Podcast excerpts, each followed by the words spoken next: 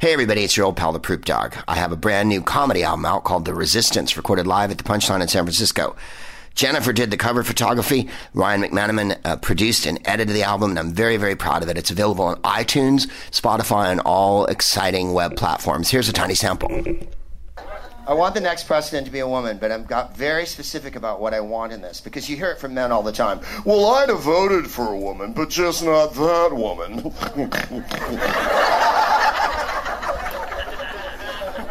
See, I killed my mother with a 3D gun I printed at my house the other day. Here are my qualifications for a woman president. Uh, I want her to be a congenital liar. I want her to be wildly unsuccessful in business and leave a trail of tears and racism everywhere she's gone and unpaid bills, lawsuits, and unhappy contractors. I want Susan Sarandon to stump for her. I want her to be wildly out of shape with a messed up haircut that looks like she sprayed it on and then taped it down. I want her to be a known predator, you know. I want her to say things like, You grab him by the man bag. That's what you do, man. Anyway, I hope you find the time, uh, if you can, to buy a copy of the album. It's called The Resistance, and you can download it right now. This is Greg Proops saying thank you.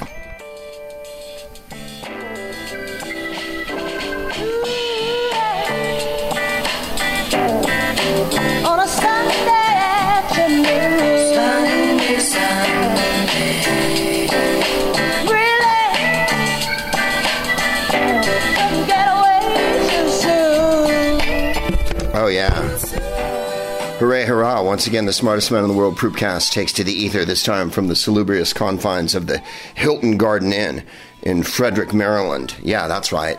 We're quite near the uh, Civil War battle site of Antietam here, um, which was one of the most horrible and deadly battles of the entire Civil War. And that's the sounds, the dulcet sounds of Aretha Franklin. Uh, doing yet another cover of the Young Rascals Groovin'. It is, in fact, a Sunday afternoon, and uh, as I prepare here to get ready to go to do the Whose Live Anyway show uh, tonight with uh, Dave Foley sitting in for Ryan Stiles, that's right, the genius from Kids in the Hall. Joel Murray, uh, a genius in his own right. Jeff Davis, who uh, can barely hang out with us. And um, the delightful and uh, unbelievably talented Bob Derkach, who, when I played in Toronto, his picture was all over the walls of Second City. Um, yeah, it's uh, been another crazy week here in Crazy World, and so much has gone on, but let's look at all the positives first. I refuse to let these people get me down. And by these people, I mean uh, the white, aged minority that controls the government and seems to make decisions about everything regardless of what anyone else wants. Um, the people that are doing violence um, in the name of Jesus or the name of white supremacy, and all those other people that make your life. Um, so difficult to get through and so hard to sleep uh, at night worrying about all these things. Let's instead uh, go right to the most important story of the week, which was uh, initially given to me by Jeff Davis in the back of the um, van on the way to a gig. This is from the Guardian newspaper. Um, and it's all about an emotional support squirrel. But I'm, the writing on this one is particularly superb, even though there's no byline. U.S. woman removed from plane after boarding with, quote, emotional support squirrel. Flight from Orlando to Cleveland was delayed by two hours. And then the, the second subheading is, I think, my favorite thing I've read this year. Frontier Airlines says rodents are not allowed on its planes. Well, thank you for clearing that up, Frontier Airlines. I haven't flown Frontier in quite some time, but my recollection is it was full of rats. The passenger was bright eyed and bushy tailed, even though it was an evening flight. Literally, as it turned out, the passenger was a squirrel. It hadn't scampered onto the plane while people or bags were being loaded or anything like that. A human passenger had brought the squirrel on board with hers as her emotional support animal. When she refused to leave and take her squirrel with her, the police were called. The woman and the squirrel were removed from the Tuesday evening flight by the police. The passengers all had to disembark and reboard, causing a two hour delay in the departure of Frontier Airlines Flight 1620 from Orlando to Cleveland. Now, that had to be a fun flight, right? Because the Orlando to Cleveland flight is decidedly the Disneyland back to Cleveland flight. And there's no other reason to go to Orlando other than to go to a, one of those enormous orgiastic weird amusement parks like Epcot or Pirate World or Marine Land or the Aquatic Mammal Concentration Camp or whatever it is you're going to down there in between hurricanes um, to gorge on fast food and to drink your way around the world in that weird Disney theme thing. Uh, Frontier said the passenger noted in her reservation that she was bringing an emotional support animal, hyphen, but she did not indicate it was a squirrel. The airline, yes, the air conditioning kicked in. You'll probably hear vacuums as well. Last week when we did the show from Chicago, you could hear the L rolling over and people honking outside. I can't help it. Uh, the company said the police were called when the passenger refused to leave the plane. Police then requested the other passengers disembark while officers dealt with the woman.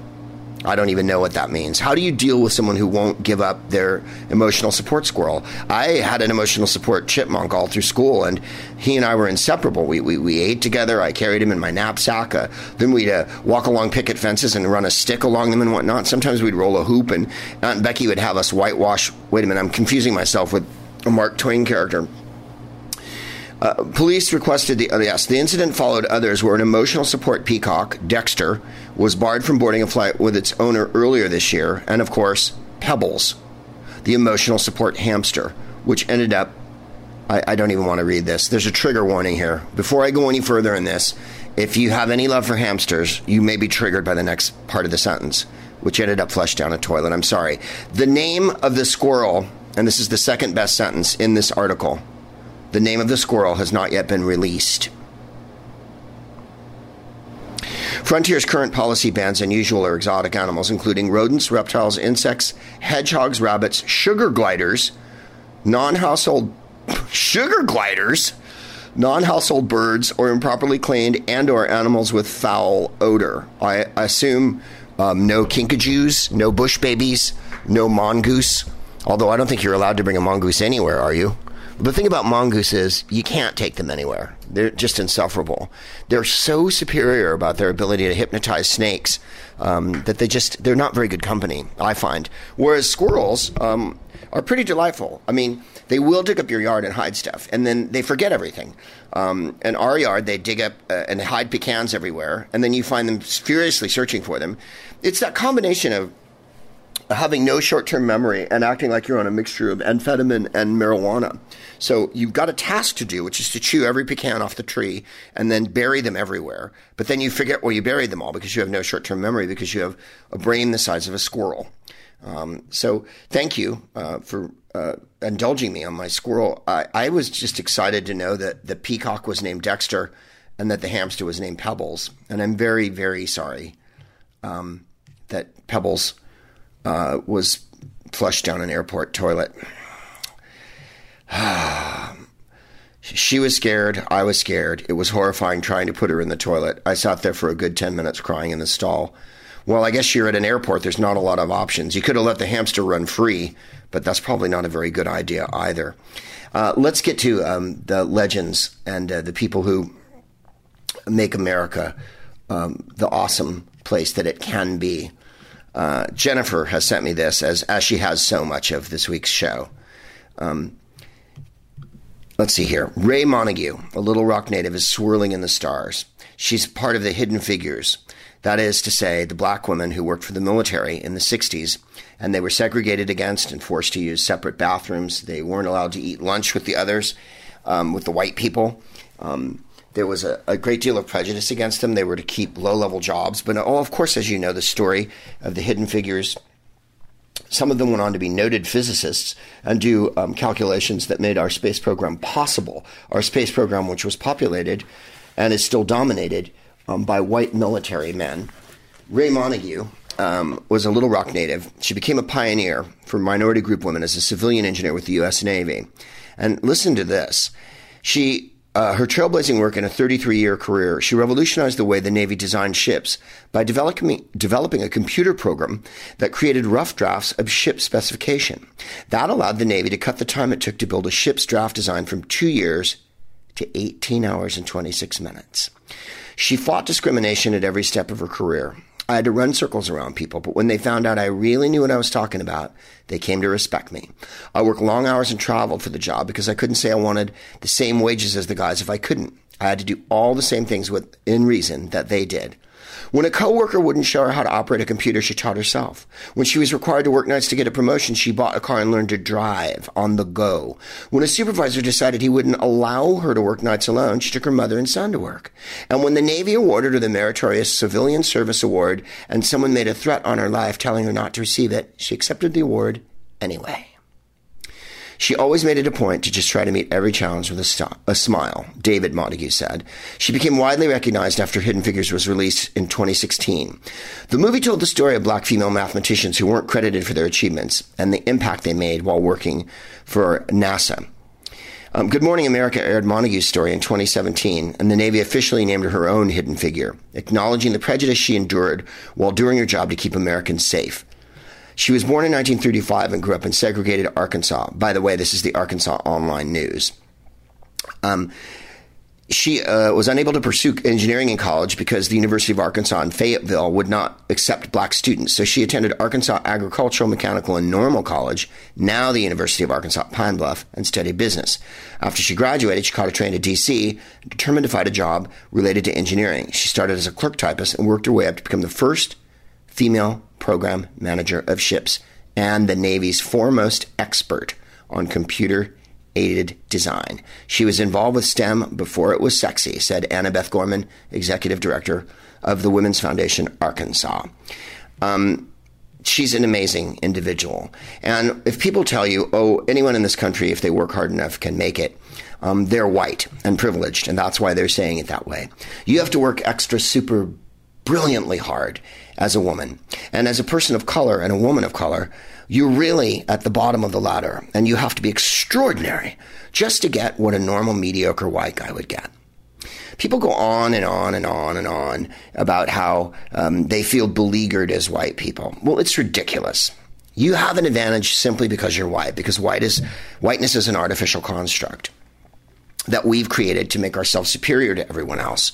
And these guys who run around the streets of New York City after attending a Republican candidate for governor's banquet and chase people around with a sword and beat people up and they're white supremacists and whatnot. They're the most embarrassing people you could possibly imagine. They're an insult to humanity. To think that you're superior because you're a man and because your skin color is different than someone else isn't a political point of view. It's being the most base and horrifying type of individual I can think of. Racism is a plague, as I've said, and white supremacy is a scourge in the United States. To see someone like Ms. Montague excel against all odds, against all prejudice, against the fact that she was a woman and that she wanted to do something that only men were allowed to do then. So let's look at the beauty of that the breakthrough that she had and look at everything that's come after her. Now there are women scientists. Now there are black women in every level of government and hopefully soon a black woman governor of Georgia. And we'll get into that in a while. Um, which is why I refuse to look at the negative side of everything. Rebecca Solnit, who's quite a good author and a commentator on our times and a clear-eyed observer of what's going on as the rising tide of fascism walls up around us and we see the autocratic tendencies of our dime store dictator and his terrible, terrible lies and and hideous proclamations and his veneration of Robert E. Lee and some nonsensical rally in front of a bunch of unhappy white people um, that are paid. Uh, these false equivalencies and these whataboutisms about how the left is out of control and all that, that's a terrible narrative that's being pushed on you um, by the right wing media. And when I say right wing media, I mean the mainstream and the right wing media. Mainstream media, people like Chuck Todd, whatnot, people who do network television shows, um, really, really want the status quo to remain because they have a nice house and they get nice lunches and they get to um, hang out with people they like to hang out with and they have, um, you know, expense accounts at um, important stores and things like that. And they don't want their privilege to disappear and they will fight tooth and nail to pretend that this is normal, to pretend that what Orange 45 is doing, going and having campaign rallies, which is what these are, there's no reason for them. He should be having press conferences. And at the press conferences, they should be asking him the question, why is your criminality allowed to continue? We know for a fact that he is a tax fraud and that he hasn't paid his taxes in New York. We know for a fact that his son in law is a tax fraud and hasn't paid taxes in years. Through legal means of being devious, which makes them smart, right? Because being devious and cheating the system and gaming the system and pushing the refs until they don't know how to call any plays anymore is what being a grown up white man is all about, right? Taking all you can get, like Wilbur Ross or, or Jared Kushner or any of the cranks that are in his administration. And he gave this terrible speech about Robert E. Lee the other day. Well, Robert E. Lee is not a hero. Robert E. Lee was an intelligent person. However, Robert E. Lee had an awful fault. He was an insane racist. He was given the choice to command the Union Army, since we're so near Antietam, this comes to mind, and he turned it down to um, command the Army of Virginia. Why did he do this? Because he was a slave owner, and he was particularly harsh on runaway slaves and had them flayed by his overseers, some of which refused to do it. You can read first person accounts by the slaves themselves of what it was like to be recaptured by Robert E. Lee's crew and brought back to the plantation and whipped furiously until your skin was lacerated. The whole idea of the Civil War was that the Confederacy wanted to maintain slavery so that they could carry on the subjugation, selling, and sexual abuse of black people. And it's that simple. You can split hairs any which way and call it the war between the states, states or the war of northern aggression or it was an economic issue, but it's absolute and complete and utter bullshit. One half of the country wanted slavery, the other half was fighting to preserve the Union, and then, of course, we ended up with institutionalized slavery, which is the story of America. What was the point of your diatribe? Um, the, the president should be having press conferences, not giving these insane campaign rallies where people chant lock her up at a dazzling variety of women now. Now we're locking up Dianne Feinstein uh, as well as Hillary Clinton, both of whom have committed no crime and are in fact intelligent, concerned, active, um, really vital people to the body politic in America. Lock her up, as we've discussed on the show, means we need women to shut up. Bob Corker said it the other day. You may have seen a video on Twitter where a woman very respectfully and in a very calm tone of voice said, Why did you choose Judge Kavanaugh? Uh, what do I tell my daughter and my granddaughters? And he said, This is my press conference and you need to be quiet. And that about sums that up, doesn't it? Uh, so, for Ms. Montague to succeed against those odds, you have to understand that uh, it's it's important for us to relate to our brothers and sisters of all uh, stripes and genres and skin colors and religions, and that these um, white supremacist guys who run around in the street um, need to be jailed. Let's be honest. I'll I'll re- I'll hit you with a little statistic here if you want. It's it's not very. Um, I know we don't like statistics, but um, uh, Ryan Knight um, uh, tweeted it, and uh, murders committed by domestic extremists in the United States 74% by right wing extremists, 24% by Islamic extremists, 2% by left wing extremists. So let that be the end of the argument that leftists cause violence. You may remember the very fine people Charlotte and Charlottesville incident, uh, where Ms. Heyer was uh, killed by a, a neo Nazi white supremacist.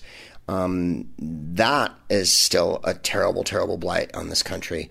The fact that he doesn't have to answer for that every day, uh, and by he, of course, I mean Orange 45, is something that keeps me up at night. Well, there you are. Um, but as I was beginning to say at the beginning, Rebecca Solnit um, talks about hope, and she says hope isn't the idea that everything's always going to turn out all right. It's the idea that understanding that the terrain is difficult and that there's going to be a lot of obstacles, and that you have to be clear eyed about reality. Um, yes, we've got the midterms coming up, and it's imperative that you vote. Um, as I said before the election in 2016, it's imperative that you vote for Democrats. Democrats are pro choice, Democrats are pro labor, Democrats uh, want there to be a living wage, Democrats um, want, believe in things like health care and gun control.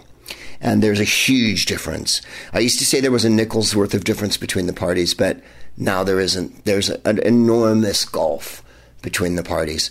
Yes, there's right wing Democrats like Joe Manchin or Joe Manchin rather, uh, and and others, but that's because we have a big tent.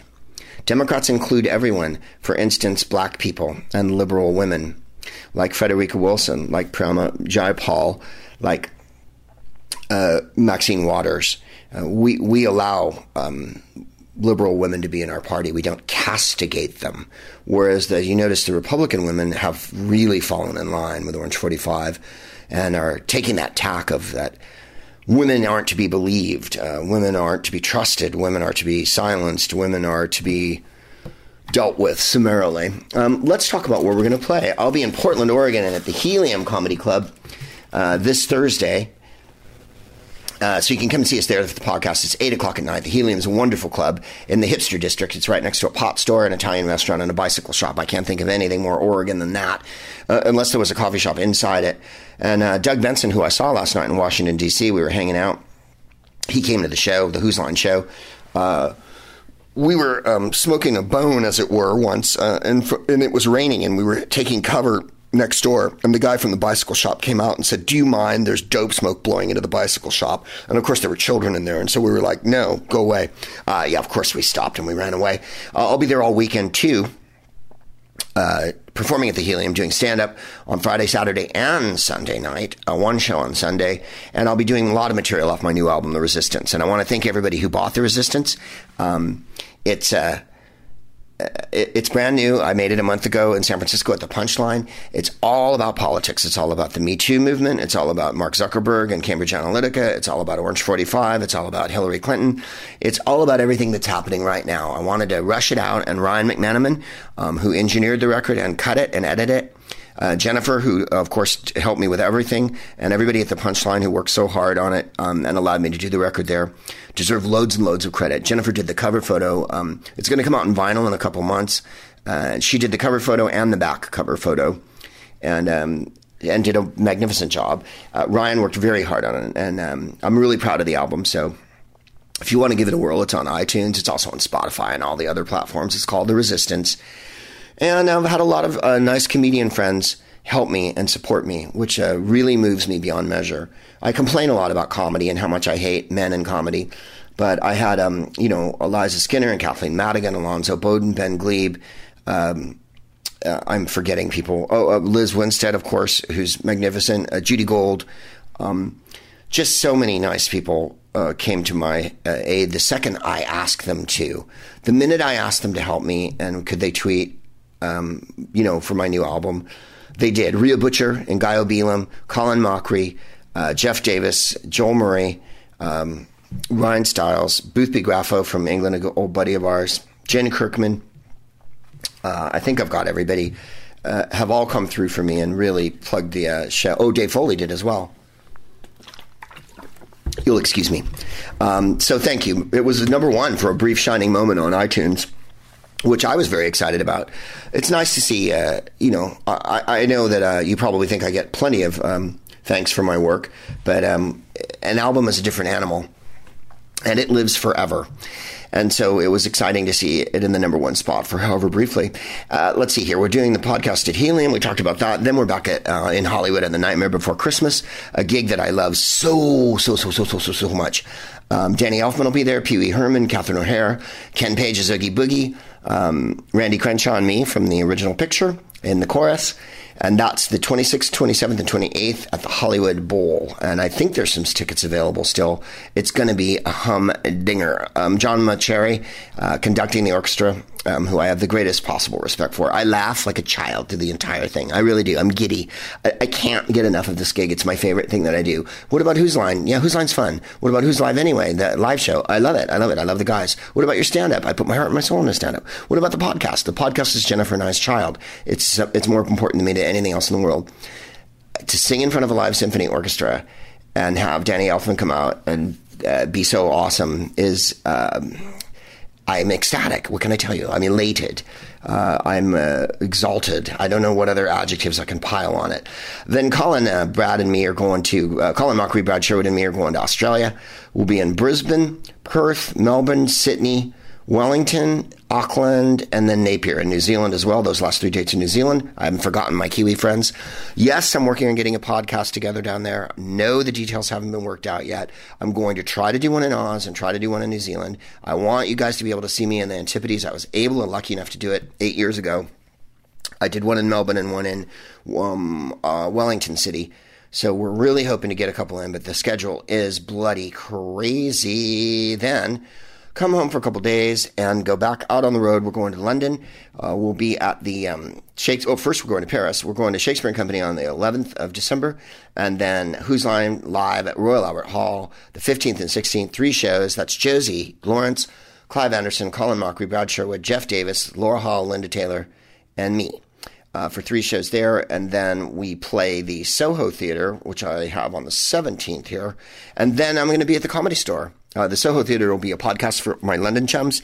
And then on the 19th, is it? We're at the Comedy Store in London with the Comedy Store players, my very good alcoholic friends. And I can't wait to do that. Let's dive in and start the show although I don't have a lot of time. Here we go.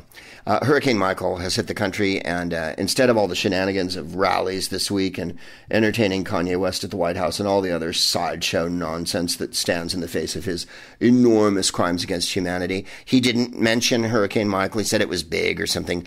They took $10 million away from FEMA. No one in Florida has any water. It's been a complete um, cock up uh, we, our federal government's been decimated. This is what their idea of helping people is like. If you want to give to the victims of Hurricane Michael, uh, charitynavigator.org has two pages of worthy charities um, that they rate so you can get a good look at them.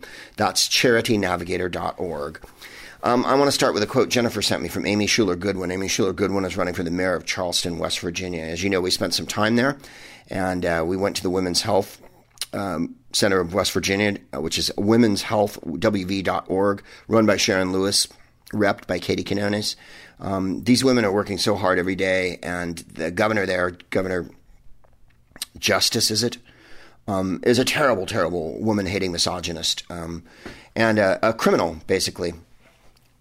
I think I've gotten it. Uh, he owes tons of money uh, in fines. He's a coal magnate. Amy Shuler Goodwin is running as a progressive enlightened liberal type. And she said this When people say, oh, it's the year of the woman, Amy, well, okay, it probably is in a way. But I think it's the year of women who are there out there working hard with good ideas and won't back down. Women who are going to say, you know what, thanks, guys, but I've had enough. I'm going to stand my ground and I'm not going to be intimidated by you anymore. Right on. I urge my West Virginia friends to vote for her. You have to understand that the Women's Health Organization of West Virginia doesn't just provide abortions. Women's clinics aren't abortion mills. They're places where women go for pap smears. They're women places where women go for health care. In the West Virginia clinic, we talked to a woman in a room who I didn't we didn't put it on the show because we weren't recording. She wept when she was telling us about having to bring toothbrushes and diapers to women in rural areas, and that women have uh, uh, uh complications with their pregnancies and they live so far away from any medical facilities whatsoever, they have to send people out to drive them into town. These are people who are poor and not indigent. They're working poor women. And that's how this country treats them. Healthcare should be a right, and everyone should be granted it. Full healthcare from cradle to grave. We should also be registered to vote when we're born, and then at 18, that kicks in.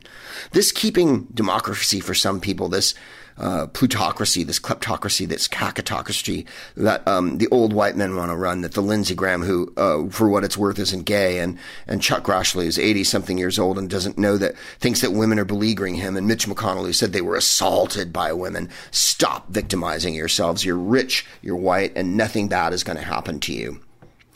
Um, the Washington Post ABC poll has Democrats leading 53 to 42 on the congressional ballot. Um, and Trump's approval rating is 41 to 54. Men approve him 51%, women 36%. 61% of women do not approve.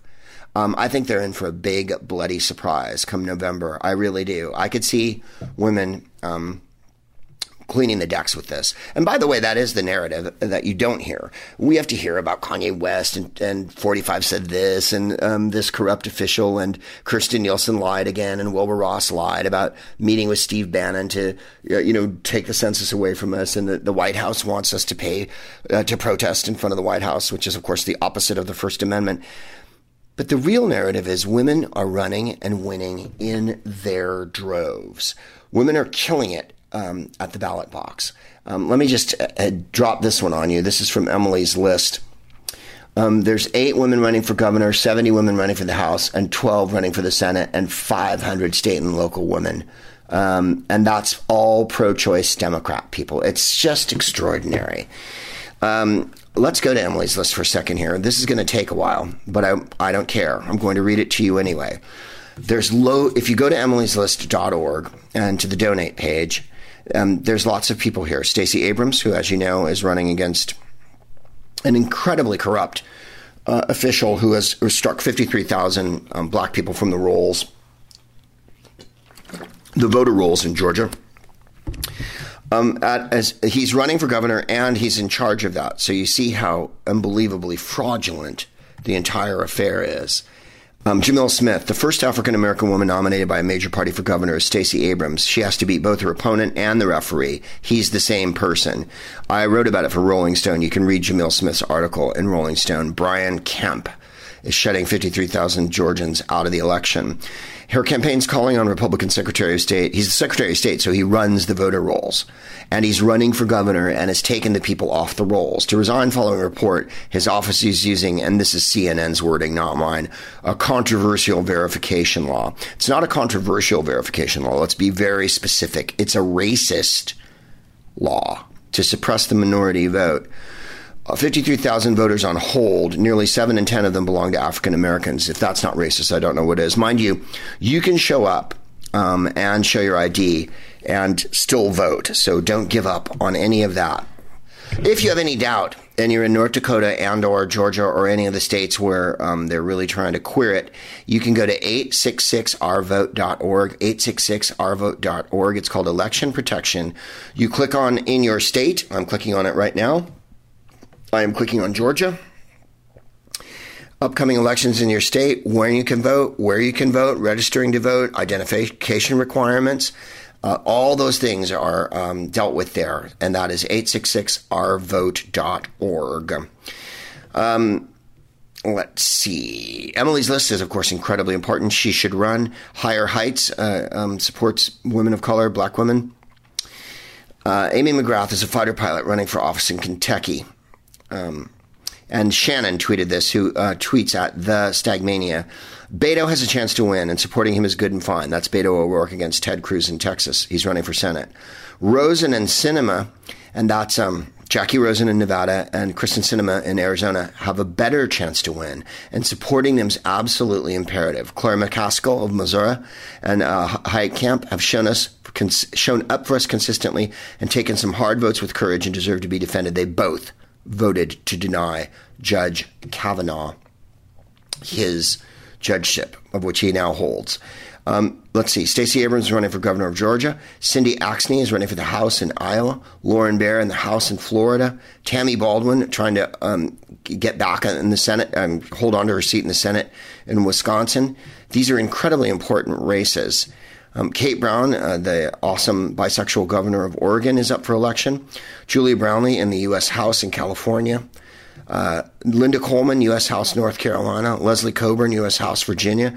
Sharice Davids, Native American, lesbian, run, veteran, running for the House in Kansas. Inconceivably important and symbolic um, to show them that we mean bloody business. Dianne Feinstein running for reelection.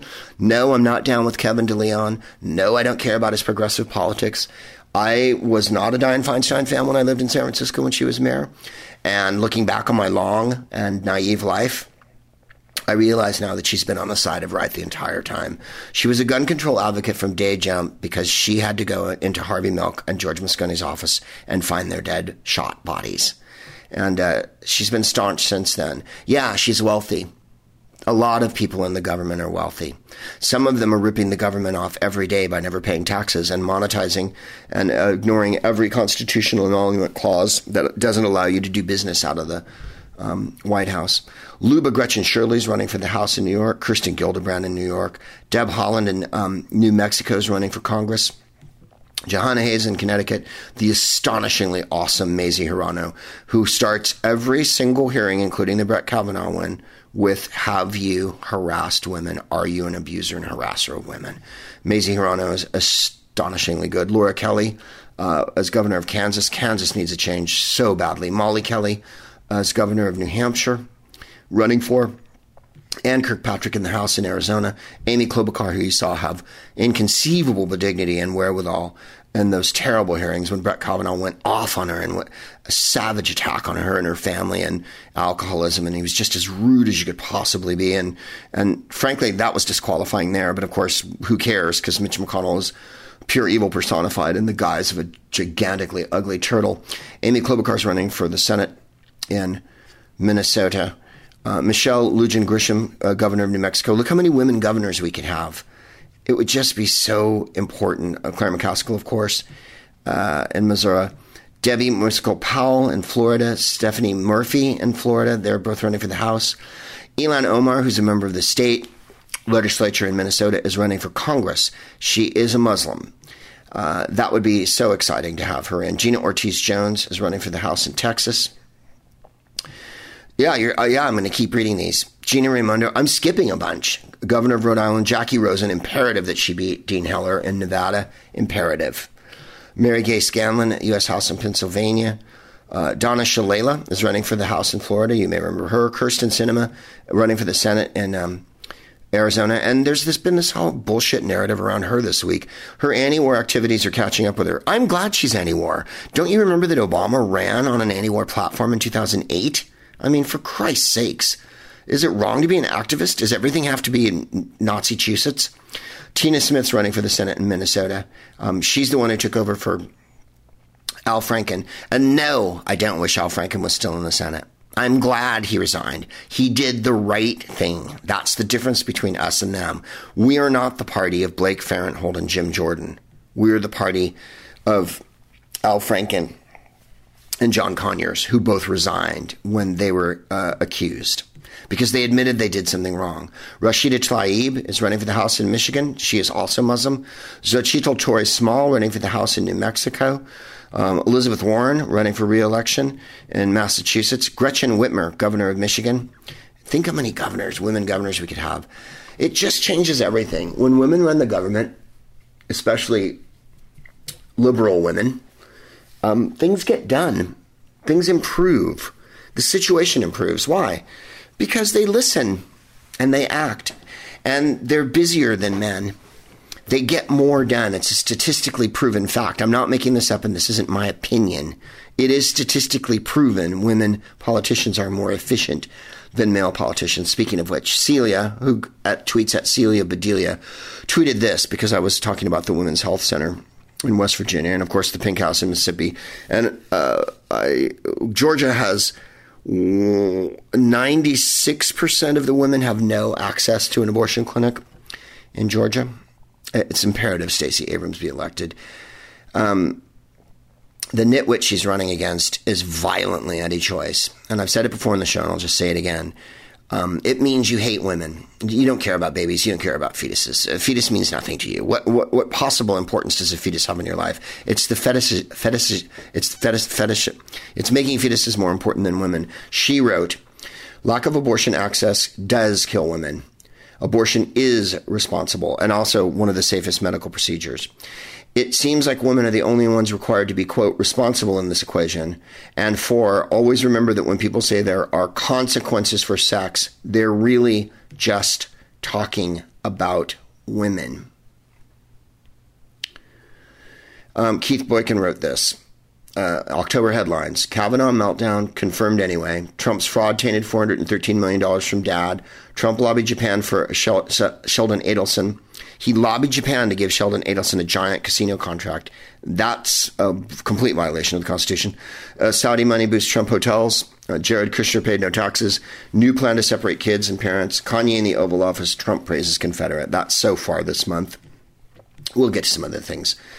Um, I wanted to talk about how women are treated um, a little bit more. Um, treating women right and showing women respect, electing them to office, not killing them, not abusing them, not silencing them, giving them their rights, giving them their health care is the most important thing in the world. There is nothing more important. No, whatever you think is more important isn't more important than treating women with respect and giving them their full share in society. And I mean, women of color, uh, uh, white women, Asian women, uh, Native American women, any women you can think of that's what's most important. They're at the forefront of every war. They cook all the food. They do all the menial jobs in the United States. They're all the housekeepers and chambermaids in every hotel I stay at. Um, nothing is more important than showing women some respect. This is um, from the Daily Mail. A top Russian investigator involved in a serious economic crimes and corruption cases has been shot dead in Moscow. The investigative committee, Moscow's branch, told the Russian news agencies Colonel um, Ye- Yevgenia Shishkina was shot in the neck on October 10th when she was leaving her apartment block near the capital. The committee spokeswoman Olga Vrada said Shishkina had received threats and that her car was burned in an arson attack several months ago. They said in a statement, its chief, Alexander Bastrikin, took the investigation into Shishkina's killing under his personal control and ordered the main investigation. She's been running down corruption in the Russian government. Vladimir Putin kills the people who defy him. I can't count the number of people who've been thrown off of a building, died in their hotel room. Of course, Jennifer's favorite, Peter Smith, who had two um, oxygen tanks in his room and left a suicide note that said there has been no foul play. Um, he also has killed dozens of reporters, and that's what we're getting to next here. Um, the brave colonel had no reason to die, and it was clearly an assassination. Victoria Marinova uh, ran a talk show in Bulgaria called Detector for a small private TV uh, TVN television. It had uh, broadcast interviews with journalists Dimitar Stoyanov from Bivol BG website and Attila Biro, Attila, yeah, people are named Attila in Bulgaria, uh, from the Romanian Rise Project about an investigation of an alleged fraud between EU funds linked to big business and politicians. Marinova was murdered last week, um, horribly, and uh, the government is, of course, claiming that it wasn't about her politics or the fact that she was exposing corruption in Bulgaria. They said it was a simple, horrible um, crime of abuse. Uh, she was terribly abused before she died. Ms. Marinova is a hero. Then there's Jamal Khashoggi. Jamal Khashoggi was going into the Turkish embassy to look into some wedding documents. He was about to get married. His bride to be is still alive. He hasn't been seen in a week. Now, this is a very serious issue because um, Jared Kushner, of course, is up to his eyeballs in business deals with Prince Salman. Um, Orange 45 is treating this like, well, it might happen, it might not have happened. And then he said, oh, there's going to be serious punishment. Um, they support this. Uh, former Ambassador McFaul um, said today, and it's true, the United States actually doesn't need Saudi Arabia for anything. We're supporting their genocide that they're committing in the Yemen. And the previous administration, by the way, supported Saudi Arabia too. So did the Bush administration. The Obama administration did too. They made giant deals with them, just in case you think I'm not being fair or I have blinders on. The problem with Saudi is they're a giant arms dealer to us. We they buy, or rather, we're a giant arms dealer to them. They buy gajillions of dollars worth of arms from us. And they are our biggest ally outside of Israel in the Middle East, which is really weird since they're on opposing sides. They also are responsible for funneling a lot of the money through to terrorist organizations. You may recall how many terrorists on the 9 11 jet were Saudis. And yet we do business with them, yet we're letting them run wild. In a dream world, 45 would have the power to silence reporters. And in a super dream world of his, he would have the power to exile them and execute them. Well, that's exactly what happened to uh, Jamal Khashoggi.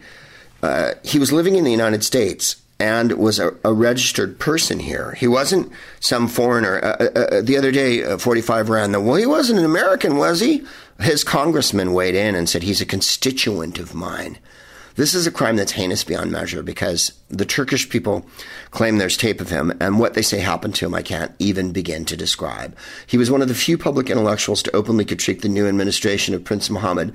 The Saudi government's denied any involvement in the Khashoggi disappearance and said he left the consulate via a back entrance. No, he didn't. He never appeared again. And of course, they're threatening everybody that if we dig too deep, they're going to um, pull their money from us. Um, I would like nothing more than to cut off diplomatic relations with Saudi Arabia. Um, they're a despot state. The people of Saudi Arabia are perfectly nice. Um, the Wahhabi cult that, or clan uh, that runs the state is a, a, terrible sect, and they've had way too much say in American politics for far too long. When W used to kiss him and hold his hand, it made me sick to my stomach. That was the previous. That was uh, King Fahd. Uh, he was one of the uh, uh, Democrat, uh, Democratic senators on the U.S. Foreign Relations Committee, said on the basis of classified U.S. intelligence briefings to the committee, which, by the way, we now know from um, Kelly and Mattis and whatnot, Pompeo, that um, we might have known before they were going to kill him, and we didn't do a damn thing about it. Said on the basis, uh, briefings to the committee, Khashoggi had either been murdered by the Saudis or rendered back to Saudi Arabia. Rendered means kidnapped forcibly and put in a plane and then taken to a room where you're tortured. Um, by the way, I want you to note the sentence on that. It's this is from the Guardian newspaper. Democratic senators, you haven't heard a peep from the Republicans because they're complicit. Let's talk about Kanye and this sideshow for just a minute. I'm not going to give my opinion. I'm going to read um, from uh, several different black authors. Stereo Williams writes for the Daily Beast. In George W. Bush, Kanye had a president whom he made who he made feel inadequate. In Obama, Kanye had a president who dismissed him outright. As you recall, Obama called him a jackass, a talented jackass. Now Kanye has a president who makes him feel important, and it's that ego driven power trip that seems to be driving so much of the sideshow. Right now, you give me the heart to go to Adidas, he told 45. Uh, we have a $38 billion market cap. It's called the Yeezy Effect. I went to blah, blah, blah in a meeting in Chicago, and then he lied and said, We have to make middle America strong. And the note that Stereo Williams makes is Yeezy sneakers are made in China. Tip, the rapper, the author, the producer, said this It's the most repulsive, disgraceful, embarrassing act of desperation and auctioning off one's soul to gain power I've ever seen. Kanye asked him to join him at the White House because Tip did a record with him. And Tip says, T.I., um, he's damn glad he rejected the offer. You ass kissing and boot licking on a whole new level, and I refuse to associate myself with something so vile, weak, and inconsiderate to the effect that this has on the greater good of all our people. Jonathan Capehart in the Washington Post. Trump has not earned the respect of African Americans whom he thinks should love him. He's always insulting black women. Representative Frederica S. Wilson, Representative Maxine Waters, and even Omarosa, I added the even, have been slammed by the president. He lauded the very fine people among the Nazis and white supremacists who marched on Charlottesville, resulting in the death of Heather Heyer in August 2017, and his denunciation of shithole countries. He wasn't talking about Norway. West's antics before a smiling Trump are all the more galling because the President of the United States should have better things to do. He could have assured the nation that his administration was on top of things in the Florida panhandle after Hurricane Michael tore it down. He could have been hunkered down with his economic advisors over the free falling stock market. He could have been working the phones to demand answers about the frightening disappearance of my colleague, Jamal Khashoggi. He could have spoken out publicly in defense of freedom of the press. Michael Eric Dyson, someone I quote quite often on this show because he's a genius. He's a reverend, he's a doctor, he's a professor, and he wrote many, many books, but of course, uh, the one I'm constantly quoting from is Tears We Cannot Stop. Dyson accused West of furthering white supremacy, and this is what he said. He was on the Ari Melber show, and I watched it. It's quite good. He called West a ventriloquist dummy for white supremacists. This is the time for us to say to Kanye, we as the African American people cannot stand idly by while you give cover to a man who's proved to be a white supremacist. This is white supremacy by ventriloquism. A black mouth is moving, but white racist ideals are flowing from Kanye West's mouth. Um, yeah, I just wanted to read you those things because I felt like maybe it's better to hear from African American people. Um, the New York Times, over the past decade, Jared Kushner's family company spent billions of dollars buying real estate. I wanted to read you the byline on this Jesse Drucker and Emily Flitter. And the New York Times is, uh, by and large, has some inconceivably awful columnists like Bari Weiss, Bret Stephens, and David Axelrod, who are utterly useless. They also have the wonderful Charles M. Blow and Paul Krugman. And occasionally, uh, they do some magnificent investigative reporting. The tax fraud story from two weeks ago. By the way, that was only two weeks ago. And Jesse Drucker and Emily Flitter's story. His net worth has quintupled to 324 million, and yet for several years running, Mr. Kushner, his son-in-law and senior White House advisor, appears to have paid almost no federal income taxes. Mr. Kushner's company didn't uh, appear to actually lose any money. The losses were driven by depreciation, a tax benefit that lets real estate investors deduct a portion of the cost of their buildings from their taxable income every year. Remember, Mr. Kushner's father went to prison for being a crooked real estate investor and developer. In 2015, Kushner took home 1.7 in salary, the earnings were swamped by 8.3 million of losses because of significant depreciation. In theory, it's supposed to shield real estate developers from having their big investments whittled away by wear and tear in their building. In practice, the allowance often represents a lucrative giveaway to developers like Mr. Trump and Mr. Kushner. I'll leave that there. There's no reason the man should be in the White House. There's no reason that she should have security clearance. There's no reason that he should be in giant deals with the Saudis and have access to our innermost secrets and be selling them clearly to the highest bidder. I'm hoping that um, Robert Mueller's next indictments are um, Don Jr. and Jared Kushner because they're a threat to the United States. Melania she talked about her jacket. First of all, she said she was the most bullied person in the world this week. Well, I think you'll find that um, black children in stores who are accused of uh, sexually harassing women, I think you'll find that people who are shot summarily by the cops, I think you'll find that Heather Heyer, um, a lot of people are more bullied than you. For instance, uh, for instance, Dr. Ford, uh, who gave her testimony with uh, dignity, bearing grace, and uh, a, a certain deference, uh, is way more of a being bullied uh, by both Brett Kavanaugh, by the Senate, uh, by the president, or whatever he is. This whole this total victimization, aggrievement thing. All conservatives are completely aggrieved and uh, victimized by everyone else. It's always someone else's fault. This is right out of the autocratic fascist playbook. All fascists blame the other for everything bad that they're doing, and they also project on everyone else the evil that they're uh, up to. For instance, there's a constant theme that uh, uh, the Democrats are that Hillary was a pedophile running a pedophile ring out of a pizza parlor. Well, the Republicans are running a pedophile ring. It's called the internment of the migrant children. The refugee children that come to this country, separated from their parents, sent to camps, is a recipe for human trafficking and pedophilia. And there's really no other way to slice and dice that one. Um, we should probably put some humor in the show at some point, but I really wanted to stop for a minute and just say, as much as I feel bad for Melania and think that she was actually purchased by 45, um, also she's a, a, complete fascist, and there's really no sympathizing with her. Wearing the um, uh, the code that said "I don't care, I really don't care" to visit the migrant refugee camp, uh, prison camp, concentration camp was a was a terrible, um, awful thing to do, and really shows that she doesn't uh, have any human feelings. Um, she appears to light up when she's around children. She appears to have some sort of, you know, human feelings when she's around her son. And she at least mentions her family as opposed to 45. But the I don't care about is cheating um, and uh, the left wing media being the, the big mean bully that's hurting her. I don't think so. You have all the protection in the world. One. And two, no one ever holds um, 45 to account for his cheating. There's never a direct question about his abuse of women and his cheating.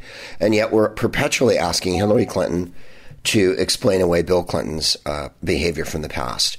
It's a double standard, in my opinion. What Bill Clinton did wasn't great, um, but Monica Lewinsky uh, was a willing accomplice. It was completely an abuse of power. There's no question of that. I'm not parsing it in any way. But what I'm saying is that the media constantly asks Hillary to atone for it. And no one ever asks that 45 be held accountable, um, especially his Christian base that seems to love him so much and often repeat that he was sent by God to save them and whatnot, which is more revolting than I can possibly imagine. If God is that venal, uh, I don't want to know him. Uh, moving on, uh, we're on the road with uh, Whose Live uh, coming up real soon. Uh, we go back out again uh, right after I do Nightmare Before Christmas, and we're on the road in November. Here we are. I found myself. we'll be at the Fox Theater in Tucson on November 1st, the Ikeda Theater in Mesa, Arizona, November 2nd, the City National Grove of Anaheim. Wow the City National Grove of Anaheim on the 3rd, and then uh, San Luis Obispo on November 4th. Uh, that's Ryan Stiles, me, Joel Murray uh, of Mad Men fame, and uh, Jeff Davis uh, from a little thing called Harmontown. Yeah, we're going back out for a little road trip, and uh, we're spending Halloween in Tucson, so if you have any suggestions, I'll entertain them. I wanted to end on a couple of notes here. Uh, one, I think women are taking back the power in a big and beautiful way.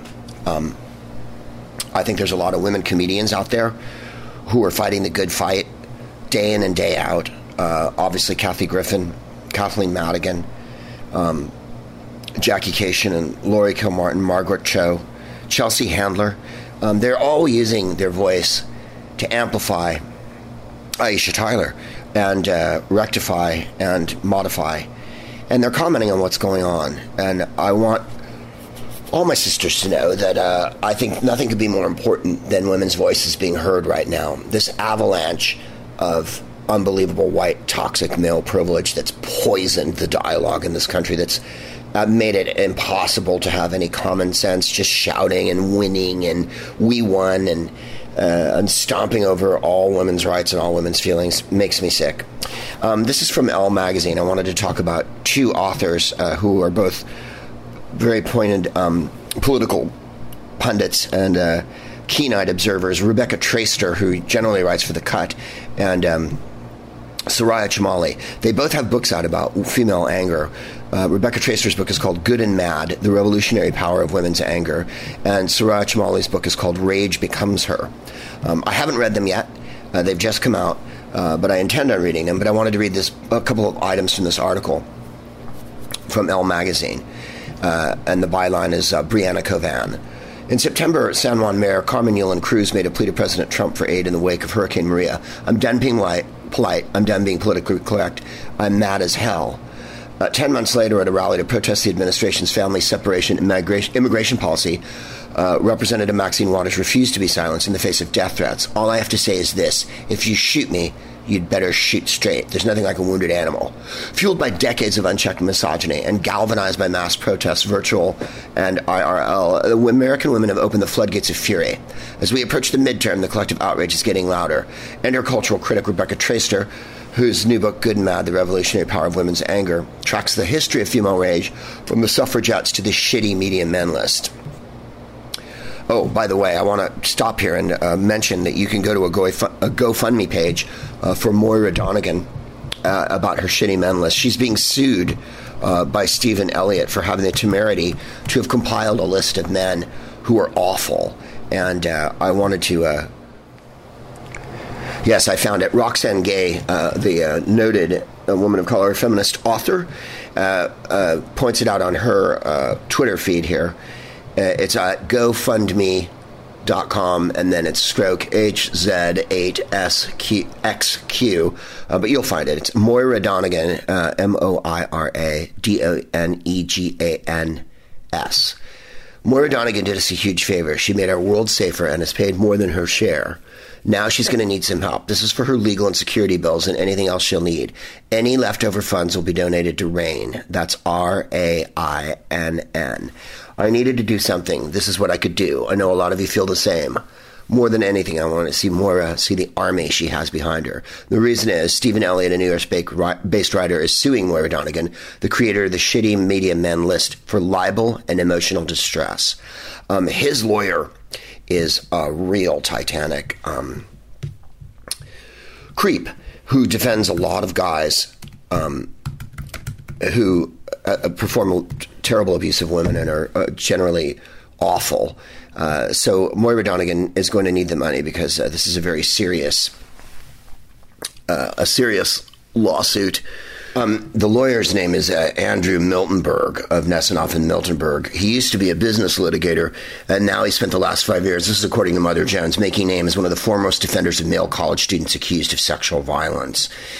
Um, in, 19, in 2013, a former associate uh, brought him a new kind of client, a man who'd been expelled from Vassar for an alleged sexual assault, used Title IX, the federal law banning gender discrimination, to sue Vassar for discriminating against men accused of sexual violence. The Vassar case failed, but since then, Miltenberg has become the go to lawyer for students facing allegations of sexual misconduct, uh, including the famous one of poor Emma Sulkowicz, who dragged a mattress around the campus, and she'd accused Paul Nungesser of um, assaulting her. Of course, uh, they settled out of court, and he's also represented a guy at Colorado State. He's a creep. He's a super creep. Uh, started um, the list and was forced to go public with it. It was part of, uh, let's see here, uh, this is from Bitch Media. The shitty media men list was not created to damage the reputation and career of anyone listed. It was a version of a whisper network that women used to warn other women about bad experiences they'd had within their professional circles. Okay, so moving back to Rebecca Traister's book. Um, anger has often been the sparking impetus for long lasting legal or institutional reform in the United States, but women rarely get credit for catalyzing national movements. As often the case, much of the unrecognized work is done by women of color. Traister cites Mamie Till's decision to publish her son Emmett's Beaten Face in Jet magazine, which helped launch the civil rights music. Alicia Garza, who co-founded Black Lives Matter after George Zimmerman was cleared of Trayvon Martin murder. Tarana Burke, who founded the Me Too movement 11 years before the hashtag went viral. Rage is an effective tool, but women aren't supposed to be mad. Um, I, I, agree utterly. Um, if women are mad, they're hysterical. If women are mad, uh, they're having a bad day. If women are mad, they're on their period. There's a million reasons why women are mad. But men are allowed to be enraged all the time. It's a natural state of men to be angry and uh, stomp on everybody. Soraya Chemaly unpacks the muzzle potential in her debut book, Rage Becomes Her The Power of Women's Anger. She explains how girls are taught to swallow their frustrations by adulthood. They're marketed surgeries to fix resting bitch face. Behind clenched teeth, Uma Thurman said to Access Hollywood about the inappropriate behavior in the workplace. I've learned that when I've spoken in anger, I usually regret the way I express myself. and then a, a new movie's coming out with uh, Starr Carter. Uh, played by Amandla Stenberg, plays a Starr Carter. It's called The Hate You Give. She watches a police officer kill her childhood friend, and soon she's addressing protesters via megaphone. We're all witnesses to this injustice. We see it all, and we will not stop until the world sees it too. Um, it's the season of rage for women, and quite bloody right. And this is what I want to leave you with on a note of hope. Um, women's power unharnessed will change this world. Um, the election is one good example of it, and the continuing hectoring of this administration um, by a good deal of women in government and in public. Uh, them trying to stop us from protesting uh, and, and silencing women's voices, uh, the way they silence Dr. Ford, the way they uh, try to silence Hillary, the way they silence women of color constantly, the way that uh, 45 attacks people of color and women of color in particular incessantly. We need to channel this rage. And I think women are going to change everything. So remember to get out there and vote, uh, and also to register to vote. And uh, if you have had any um, if you have experienced abuse or you need to talk to someone about it, you have to call RAINN at 1 800 656 4673. Um, together, we're going to get this done. There is no stopping the unbridled force of the majority of the people of the United States. His base, or whatever the New York Times keeps searching for his elusive base, are largely older, angry, and let's be honest, ugly, um, inside and out white people who are clinging to the last vestiges of a changing demographic and holding on to their privilege for all it's worth. This is, can, and will change, and you're the ones who are going to do it. Um, I have been Greg Proops. You have been the smartest crowd in the world. I wish you nothing uh, but love.